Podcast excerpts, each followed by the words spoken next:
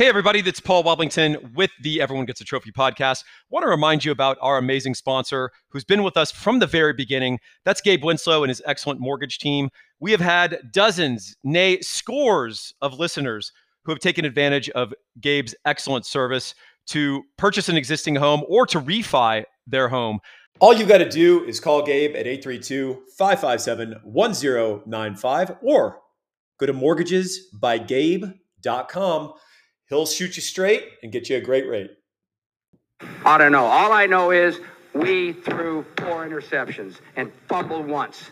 One interception they returned for a touchdown. Three others were in our end of the field where they scored a point. That's all I know. That's inexcusable. Inexcusable.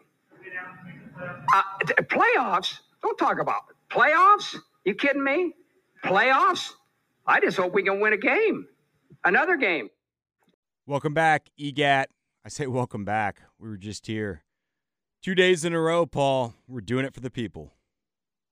Doing it for the customer, doing it for the audience, doing it for the listener. It's all about y'all. It is. Uh, you know, I didn't bring my reading glasses, though. And I've gotten to a point now where i am so used to those that this is like the first time because I have two pair and, and I've been running around and I don't have them. So I'm just kind of thinking about the show afterwards and all that. I'm gonna have a migraine tonight again. Again, yeah, that's because your girlfriend's gonna want to mm. do her do the duties, and you're gonna be like, I have a migraine. We haven't talked about our feelings in a while. Well, no, because I mean, because you, you, I think you also use readers, and you know that that you get to that point where you don't realize it like most things in life, but your vision, reading vision, has really gone down. I've got 2015 far away, but reading, I was getting these headaches, and I go in to different doctors, dentists, and everything, and it ended up being, well, no, you, you like, you know, you really need glasses. And I thought, oh man, I was kind of fighting it. I I fought it. I was getting squinty like Garrett Gilbert. Yes, me too. And I was such an old and that I was grabbing menus at restaurants and being like, this is outrageous. They write in these tiny fonts and the people with me are like, it's a 16 point uh, Arial. It's I can read it from across the room. Right. And I'm like, okay, it's time. so yeah, I broke down. I hit the uh, drugstore, went through, I browsed through the little rack and picked out my readers. It's it's it's a sad day. It's a real concession to age. It is, but it's something you have to adjust to, and it's been nice not having headaches. So we'll see how this goes here. We want to talk a little portal and also NFL playoffs portal has just been heating up, and we had two teams left, and we've got I think nine guys combined from both Georgia and Alabama, but a lot of Alabama guys, and with the connection to the UT staff, it gets all of us th- thinking. I mean, I saw I saw Tommy Bra was in the portal, a tackle from Alabama, and I thought, oh my God, it's that quick. Yeah, you're like, it's it's time. It's time. I thought it may be. I'm predicting a year later, but it may be time. But it was Tommy Brown, who's a four star, and he was signed at Alabama. So, with as bad as the Texas line was, you look at him and with Flood's connection, right? Yeah, I mean, yeah, you definitely kick the tires. I mean, Flood will have an insight on the guy, that's for sure. You would think so. Uh, it was not Tommy Brockermeyer, but there were multiple Alabama guys, including a pretty good tight end they've they obviously have tons of talent and a five star outside linebacker. I think Drew Sanders. So with Texas connections there, I mean we've talked about it. They they need to be very active in the portal, and we think that offensive line is something that needs to be part of that. No doubt, uh, and certainly on the other side, the edge.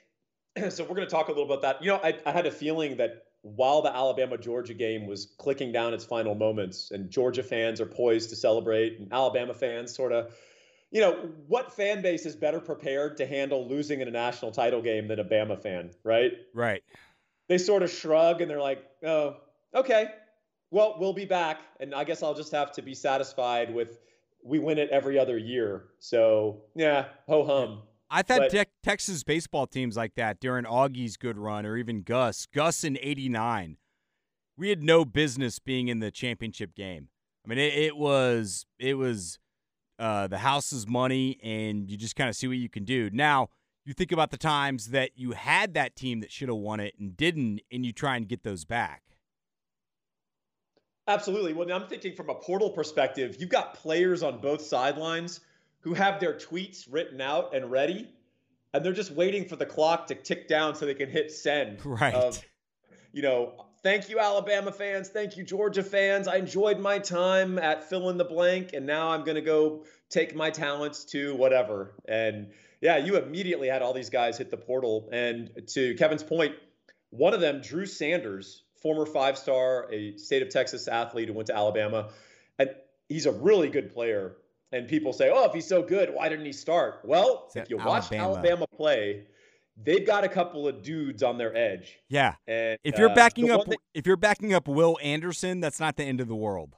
Well, and the guy on the other side, because Will Anderson got some attention from Georgia, Dallas Turner, he reminded everyone why he was, a, in many people's mind, the number one recruit in the country. He's an outstanding guy from Florida. He was number 15 in that game and every bit as disruptive as as uh, as Mr. Will. So Drew Sanders is looking for playing time. He's looking to get back closer to home. So I've got some information from Inside Texas, which is great. If you guys aren't subscribers, I think you should be. Uh, Jerry Hamilton says that Sanders is going to visit OU, Arkansas, and Texas. Nice. And he's going to do each of them starting, I think, uh, gosh, I think he might be starting as early as this week. And uh, he's just going to go see each campus in succession. Uh, oh, wow.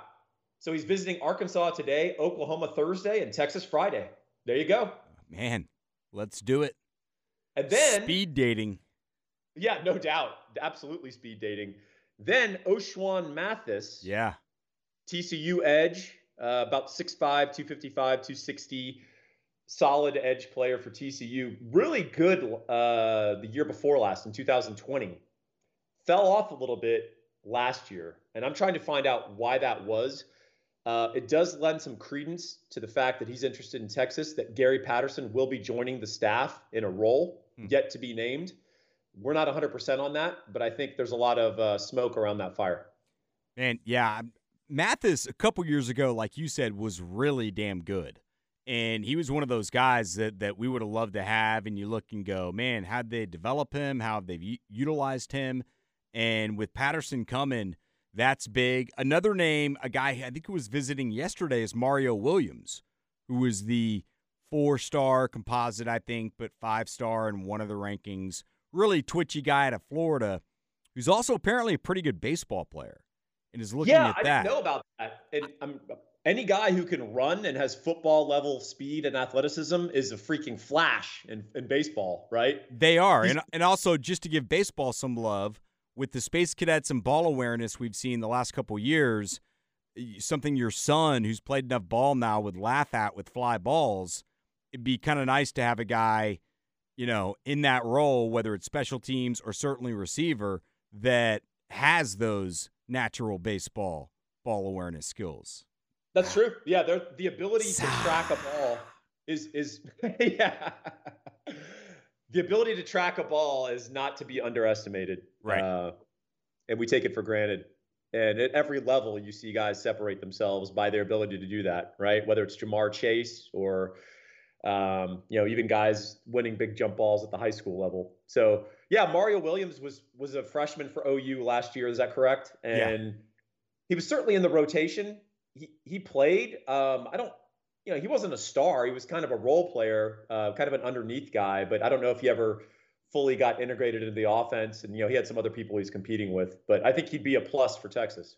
Yeah, I do too. I mean, also we have to kind of balance what so last year was felt like an aberration for most OU offenses with Lincoln Riley, and actually it was because I think he had five, what five though, or more as an OC, but to where you're having these huge chunk plays, and the word was out a little bit, at least on how to to keep them underneath and make them be patient, and we've seen that with Kansas City uh, at, at the NFL level. We're going to get to that, so you know, Marvin Mims also didn't have the the sophomore year that he did his freshman year.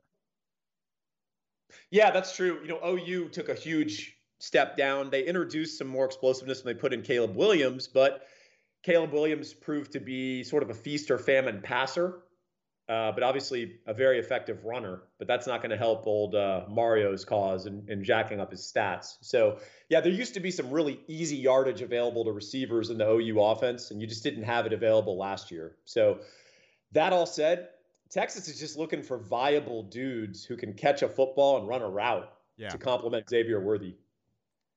That's it. So we've talked about offensive line, also receiver. Those were spots you have to hit in the portal. Anyone else you've seen? I mean, it feels like guys are flying in left and right every day. So we probably so guys are gonna guys are gonna fly in left or right every day, and particularly because you had the culmination of the season. Uh, but also, you gotta. I understand people want immediate portal frenzy from Texas and the staff. You got to realize that there's going to be really good uh, guys available after the spring as well. Yep. And they're going to see where they fit in. There, there's going to be some reshuffling of deck chairs. And there's going to be guys who look at their career, particularly at the lower level schools, who say, I do want to do that one year at the high level FBS school to show NFL scouts that I'm not just a flash in the pan here at North Dakota State, right? Whatever the case may be. So I'd urge Texas fans to be patient. But that is the, the problem with the portal. It's kind of like the old Monty Hall thing. Do you want what's on the stage or do you want the thing that's behind door number two? Right? And sometimes you don't want to settle with the portal. You want to keep your powder dry. And I think if you have a criticism of Texas last year using the portal, is maybe they settled on some guys rather than keeping their powder dry. Maybe, but also I'm not you could also flip that around and say a bird in a hand and if you actually evaluate that person well and the the good ones are only going to last for so long the bad proteins will last in the store for for a while. No question and so let's be clear. Drew sanders you take him yes. whenever he comes in the portal. Tomorrow. And if texas if texas doesn't get him that's disappointing. If they do get him we should celebrate because that guy's going to start. Agreed. Um, all right uh, we got some portal stuff. We got the nfl this weekend, man. Um, the NFL has, you know, after the salary cap was it was in, implemented in like 93, 94, and like most legislation felt really felt three years after because there was grandfather stuff in there and and but it was like 96 97 when you can kind of feel that a little bit. And for me like my interest really dipped and that could have been also life. I'm I'm in college then and other stuff, and college football was always going to be so big. But the last five years, I've just I have not liked it probably or loved it as much as college football. But damn, it's gotten a lot closer. It's I'm excited about this weekend. I'm excited as well. We've got some great matchups. We're going to go through them all. And uh, some of them are going to bring back some old memories for you and me growing up in Texas. I'm, I'm more of a Cowboys fan than you are. You're a, you're a Bears guy, is that right? No, actually, I'm a Niners guy. 86, you know, so I had Chicago everything in my life. And I was, but I'm six, you know, I'm, well, eight years old. And the Bears win it. And I was heartbroken. I've never been as sports heartbroken as I was when Mike McCaskey essentially gave away the whole team. So we've got Wilber Marshall, we've got um, Willie Gault, we've got guys that are just flying out and that was going to be a dynasty. And so, you know, Joe Montana being a Notre Dame guy in my house was a big deal. And I was, you know, the first year I started liking the Niners was the Jim Burt blowout in in New York, where Burt knocks out Joe Montana. And I'm thinking, man, I just joined the same thing here. I mean, I'm eight years old, so I had no idea. So I would say I'm a Niner fan, man. Yeah, That's interesting. I'd, I'd, forgotten that. And man, the Giants were tough on old Joe Montana. Oof. Yeah, no. Be- I mean, Bel- Belichick had him. Leonard yeah. Marshall. Yep. The Leonard Marshall hit that broke his back. Do you yeah. remember that? Uh, our Niners are going for three in a row, and they're driving. Yeah. And I believe it would have been Steve Wallace who was the left tackle, and he gets beat. And yeah, Marshall hits him from behind, and that was it. I mean, Niners still should have won that game. There's a Roger Craig fumble which w- essentially gave the Giants enough time to uh, to get Matt Bahr lined up for a field goal. Hey, tell you what, how about we go through these matchups just by the day? and then maybe we'll save Dallas San Francisco for the end That'll because I think we're going to have some thoughts on that. Yep. All right. So Saturday, January 15th, we start off with the Las Vegas Raiders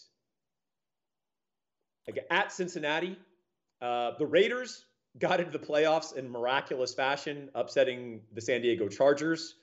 A lot of people upset about that because they wanted to see Justin Herbert against Joe Burrow. I was one of those people. But uh, boy, Brandon Staley had other ideas, the head coach of the Chargers, and the Raiders get in. Uh, good for them. They showed a lot of resilience after the Jon Gruden fiasco. They're at Cincinnati. I love the Cincinnati team. I love the Cincinnati offense because I love Joe Burrow. I love his receivers. I love Tee Higgins. I love Ja'Marr Chase. Uh, I like Tyler Boyd, the number three guy people forget about. Yep. Joe Mixon, I despise, but I have to admit he's talented. He's very talented. No, their offense is great, except for their offensive line. They've given up 52 sacks, I believe. There's Yep. never been a team that's given up that many sacks that has gone on to play in the Super Bowl. Now, there's also I never. don't think I don't think they will. I, I don't either. And they're fun. Now, you know, you've got Pittsburgh to some degree, San Francisco, but certainly Pittsburgh, you look at and they're in the playoffs and you just shake your head. It's not a playoff team. They happen to get in. You know, it would have been much better if the Chargers and Raiders would have tied because we would have gotten both them in. Look, Derek Carr is a much better quarterback than people think. You also look at their sacks, and their total sack number is really low in the NFL, but Mhm. they also don't blitz at all. In fact, they're they're the least blitzing team in the NFL. So they're able to actually get pressure, and their pressure rate is seventh in the NFL, even though their sack rate is in the upper 20s. I don't have any of this in front of me, and if I did, then I would need my glasses. So I'm going off memory, but trust me on that. Wow, that that is awesome info. I didn't know any of that. So maybe I thought the Bengals would win comfortably, not only win but cover.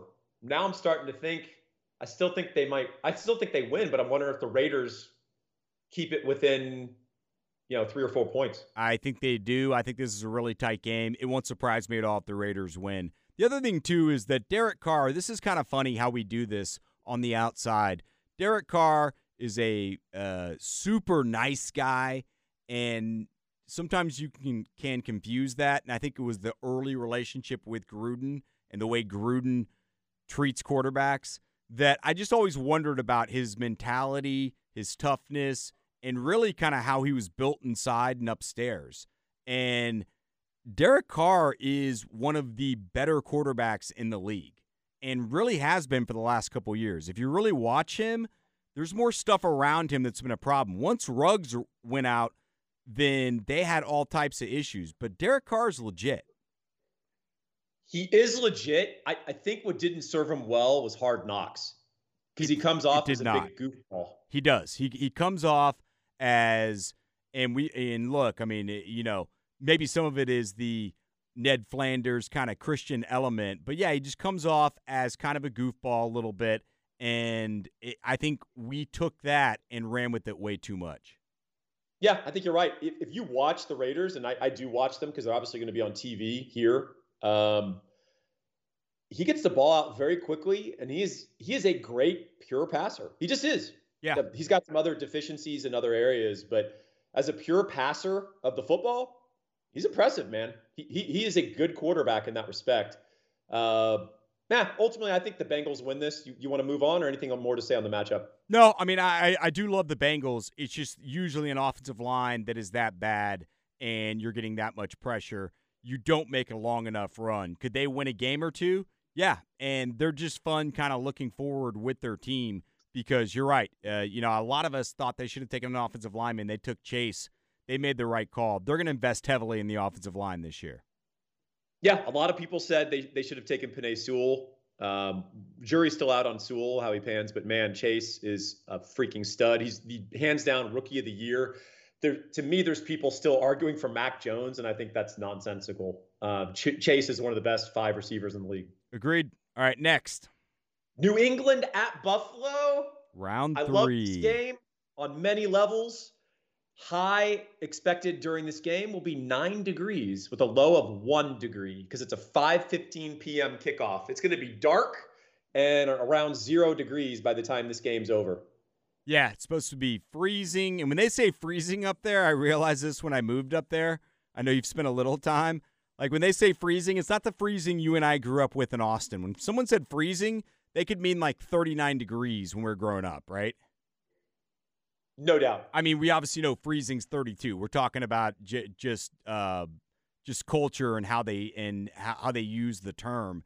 Up up there, freezing is never 32. Usually freezing is in the teens or or zero. Well, and what's what's crazy is for those of you who've ever been to like high desert mountain, you know, you go to you go to Colorado, sometimes it's 31 degrees and the sun's out. And if you're out in the sun, there's girls skiing in bikini tops. Yeah, right. right? Yeah. This kind of cold, first of all, there's a wind. Secondly, they have a lake effect. Yep of, of where they are. And they've got humidity in there, so it's it's cool, cold air. It's a it is a miserable nine degrees. it really not, is. Man. Not that there's any kind of warm nine degrees, but this is a particularly miserable nine degrees. You totally hit the nail on the head. Yeah, I've been to Buffalo a couple times, and I'm not planning any trips after. Nice people, but uh, it's just it's one of those spots you realize why people moved away. There's no doubt. So, hey, New England actually built for this sort of game, this sort of weather. They have a great running game. Uh, the defense is physical. I, I, don't think they're they're full of incredible players per se. The, the secondary is good. Um, it seems like they're well well built for this sort of thing. And of course, Belichick's a masterful coach. I think Buffalo's the better team, and I think Josh Allen has the ability to take over games, particularly in bad weather football, because he can. He's a very effective runner. Uh, he's gotten much more accurate. He's a good leader. Um, yeah, I, I like Buffalo to win this game. I think home field's going to help a lot. But yeah, I mean, I, would I be shocked at all if New England had a phenomenal game plan and and kept it kept it close? Uh, not at all. So I'd be very leery about betting Buffalo, particularly with the line. Yeah, I, I'm with you. And, you know, Mac Jones does feel like he's regressed a little bit. And so even with Tre'Davious White out, that secondary, those are, those are the two best safeties. I think Buffalo's a better team. This actually reminds me of Georgia, Alabama, where I'm looking at two GOATs and I know what they can do in certain games with certain game plans. And, but I think the other team is better. Yeah, you know, to jog your memory, I don't know if you you caught this, but the Bills lost at home to the Patriots in early December in a windy and cold game where Mac Jones threw the ball three times. Oh no, I remember it. it, it in fact, if if I remember any game from this year, including Raiders Chargers, it'll probably be that game. Yeah, and then so then the rematch in Foxborough, Bills beat their ass, uh, and really had an amazing game plan for Mac Jones because he he was forced to throw the ball he made some big, big mistakes and really showed some of the limitations of not only his arm, but the the the ability level of the Patriots receivers. So I expect the Bills to have a similar game plan. I expect Josh Allen to be enough. I don't think it's going to be pretty though, but I think it's going to be kind of a fun, wild game just because of the elements. Totally agree. No, I'm excited about that one. It is round three. And in terms of defensive efficiency, Patriots have the best defense in the NFL. So they've been able to run the football a lot. They're obviously going to try and do that, and we'll see what the conditions do. But I wouldn't touch that game with money. Okay, so that's our that's our Saturday openers. We we expect Vegas Cincinnati to probably be a fun shootout. New England Buffalo is going to be an old school weather matchup. That'll be cool too. We go to Sunday. We got Philly at Tampa Bay. Uh, if you got a lot on this, I'd love to hear it. Tampa Bay's the better team. Philly's not good.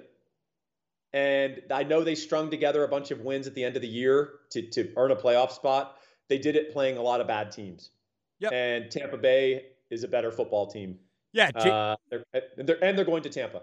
Agreed. Jalen Hurts has been better than I thought he would be, but they're still look. That's really been about their run game. Their defensive line's really damn good. So at times, the interior for Tampa Bay, Jensen and those guys can can if they get the wrong matchup can be handled. But Tampa Bay's getting enough people back. My biggest question with Tampa Bay is after this game down the road with no vertical threat if the defense gets too compressed against them. But they win this. They're going to be absent Chris Godwin, Leonard Fournette, and Antonio Brown, which you know he left in fairly spectacular fashion. Probably the fashion we would have predicted, right? Rips off his his jersey and his pads and throws it into the stands. Um, amazing. Yeah, I think Fournette may be back quickly or soon. Okay, well that, that's helpful for them when they want to play ball control. But um, yeah, uh, Tom Brady should be enough. He should be. All right, what do we got next? We've got San Francisco at Dallas. We're going to kick that back to the end, but just know that they're the middle game, sort of the feature game on the Sunday lineup. Uh, I think that's going to that game's going to be a lot of fun. We we close out with Pittsburgh at Kansas City. Uh, ben Roethlisberger is very difficult to watch play quarterback. He is done. He's shot. It's hard to watch Pittsburgh play football. P- props to TJ Watt for being the most dominant pass rusher in the league. You know, they he somehow in combination with some of Mike Tomlin's, you know, making uh, something fashioning something out of like saliva, rubber bands and cardboard, he's managed to get them in the playoffs, but they're a bad football team and they're going to Kansas City who's clicking pretty well. I expect Kansas City to blow them out. Yeah, Kansas City had that one loss. Otherwise, they'd be like on a 10, 11 uh, game win streak. They've been playing great football. Their defense has turned it up and turned it around like they did in their Super Bowl winning year. And especially those guys up front, Jones and Clark, they're tough to deal with. They got some pretty good linebackers. They've made some adjustments, and they're still second in offensive efficiency. They've cut down on the turnovers, which is what, what was killing them the first half of the year. Uh, Pittsburgh is the least of the playoff looking teams in the playoffs. Yeah, interesting. Both Pennsylvania teams don't seem to be quite up to muster, right? Philly yeah. and Pittsburgh. Yeah, the Eagle, uh, the Eagles would be right there. The Chiefs are oh, it's minus 12 and a half. Man, that's that's a ton. And when they played in week 16, Chiefs beat them 36 to 10 without Travis Kelce. Yeah. It, it's a bad oh. matchup. I that'll obviously be the one I'll be surprised the most if if they lose. Okay, here's a here's a weird one. It bleeds into Monday. This is is this new? I, I don't know. If, have we ever done this before in the playoffs? Um, I'm trying to think if we did it last year or not. Okay, well, in any event, Monday you got playoff football, so it's going to be Monday evening. Um, it's going to be what 7:15 Central Standard Time. 515 for me. Uh, Arizona at the Rams. It's Rams minus four and a half. I'm going to tell you now, I think I might take Arizona.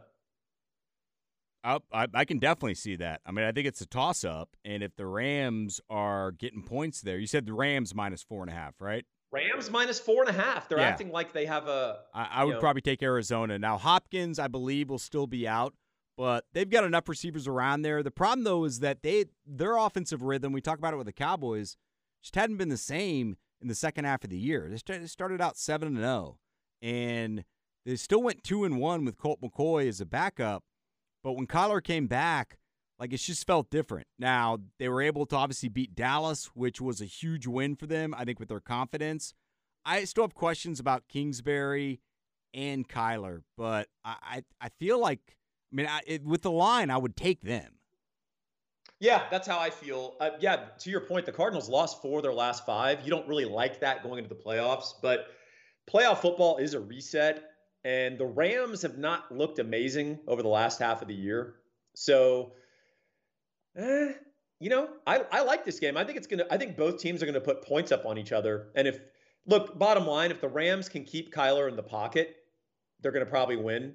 If they can't, and Kyler, you know, when Kyler feels good and he's healthy and he runs opportunistically, he's really a devastating player in the league. He really is. Yeah, he showed that against the Cowboys. I mean, they kind of won that game and melted down the clock with him just picking up picking up first downs with his legs. Yep. All right. Well, let's let's do a quick rewind. On Sunday, the middle matchup, to me, the feature matchup is San Francisco at Dallas. In Arlington, I think that's going to be a really fun game. It's gonna it's evocative of some great playoff matchups of of times past when both San Francisco and Dallas in the 90s were the juggernauts of the NFL. Whoever won those games in the mid 90s was going to win the Super Bowl. And yeah. so the Super Bowl was Easy. the NFC Championship game. It really was. Um, in 92, the Cowboys really stunned the Niners, and you know, we talked about Candlestick. In Candlestick, and th- we all we all felt like any of us who were watching a lot of it felt like the Cowboys were a year away, and that was too early, and that this was the time for the Niners, and they'd already moved on from Joe Montana, so it was Steve Young, and the Cowboys flat out beat him. I remember watching that with one of my good friends who's a Cowboys fan, and just saying, you know, we just got beat, and also being shocked at the time. Well, the Cowboys go on their two-year dominant run and 94 was that big game where just like the Niners in 90, the Cowboys were trying to do something no one's ever done, which is win three in a row. And they have the team to do it like the Niners did in 90. And um, that was great. I mean, 21 nothing. Eric Davis, Troy Aikman thought he was in man, cover two man, but he actually is dipping into zone. And I just remember getting that huge lead and thinking, just hold on. And the Cow and the, the Niners did. Barry Switzer helped out with a really stupid timeout at the end of the first half, which allowed Steve Young to hit Jerry Rice on a long bomb for a touchdown, which really at the end of the day was kind of the separator. Yeah, the Cowboys stormed back and, and made the game competitive. They did. They were the better team in the second half, man. Yeah, and I honestly, this is Cowboys sour grapes, but if Jimmy Johnson is the head coach, I think the Cowboys win three in a row. I, I can see that. I mean, that was a hell of a Niners team. You know, Ricky Watters, William Floyd. You think about Bryant Young and just how good that defense was, which had Deion before he went to the Cowboys. Uh, Merton Hanks. I mean, they they were loaded all over the place. It was two loaded teams. It gets back to your point. Really, I mean, the '92 Niners win a lot of Super Bowls if they don't run into the Cowboys.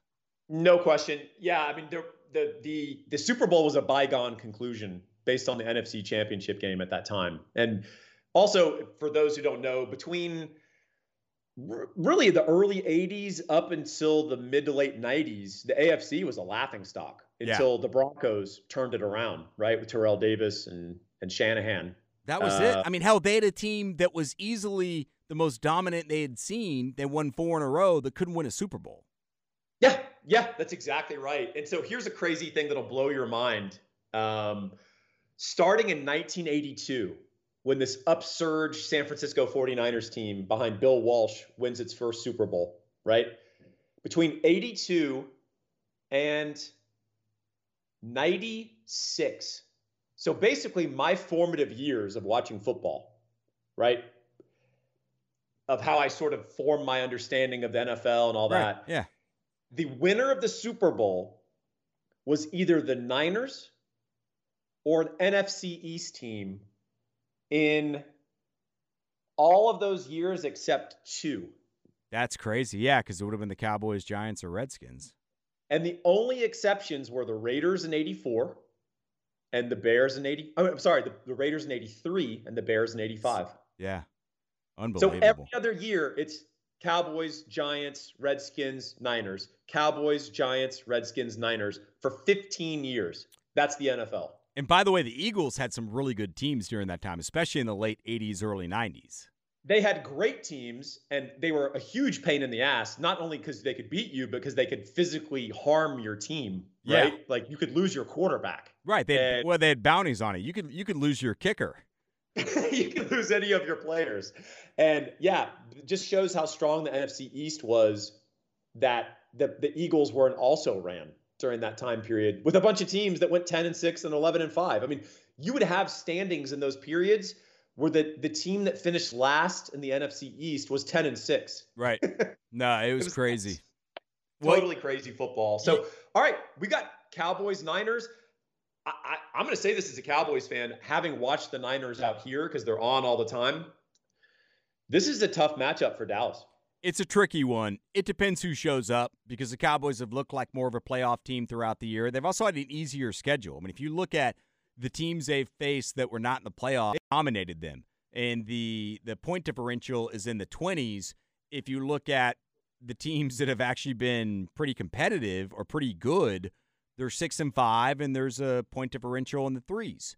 Um, so the other thing too is that the Cowboys if you look at their numbers, have actually been giving up a lot more on the ground the last six to seven weeks than maybe even meets the eye because they have such a flashy, sexy, play driven defense.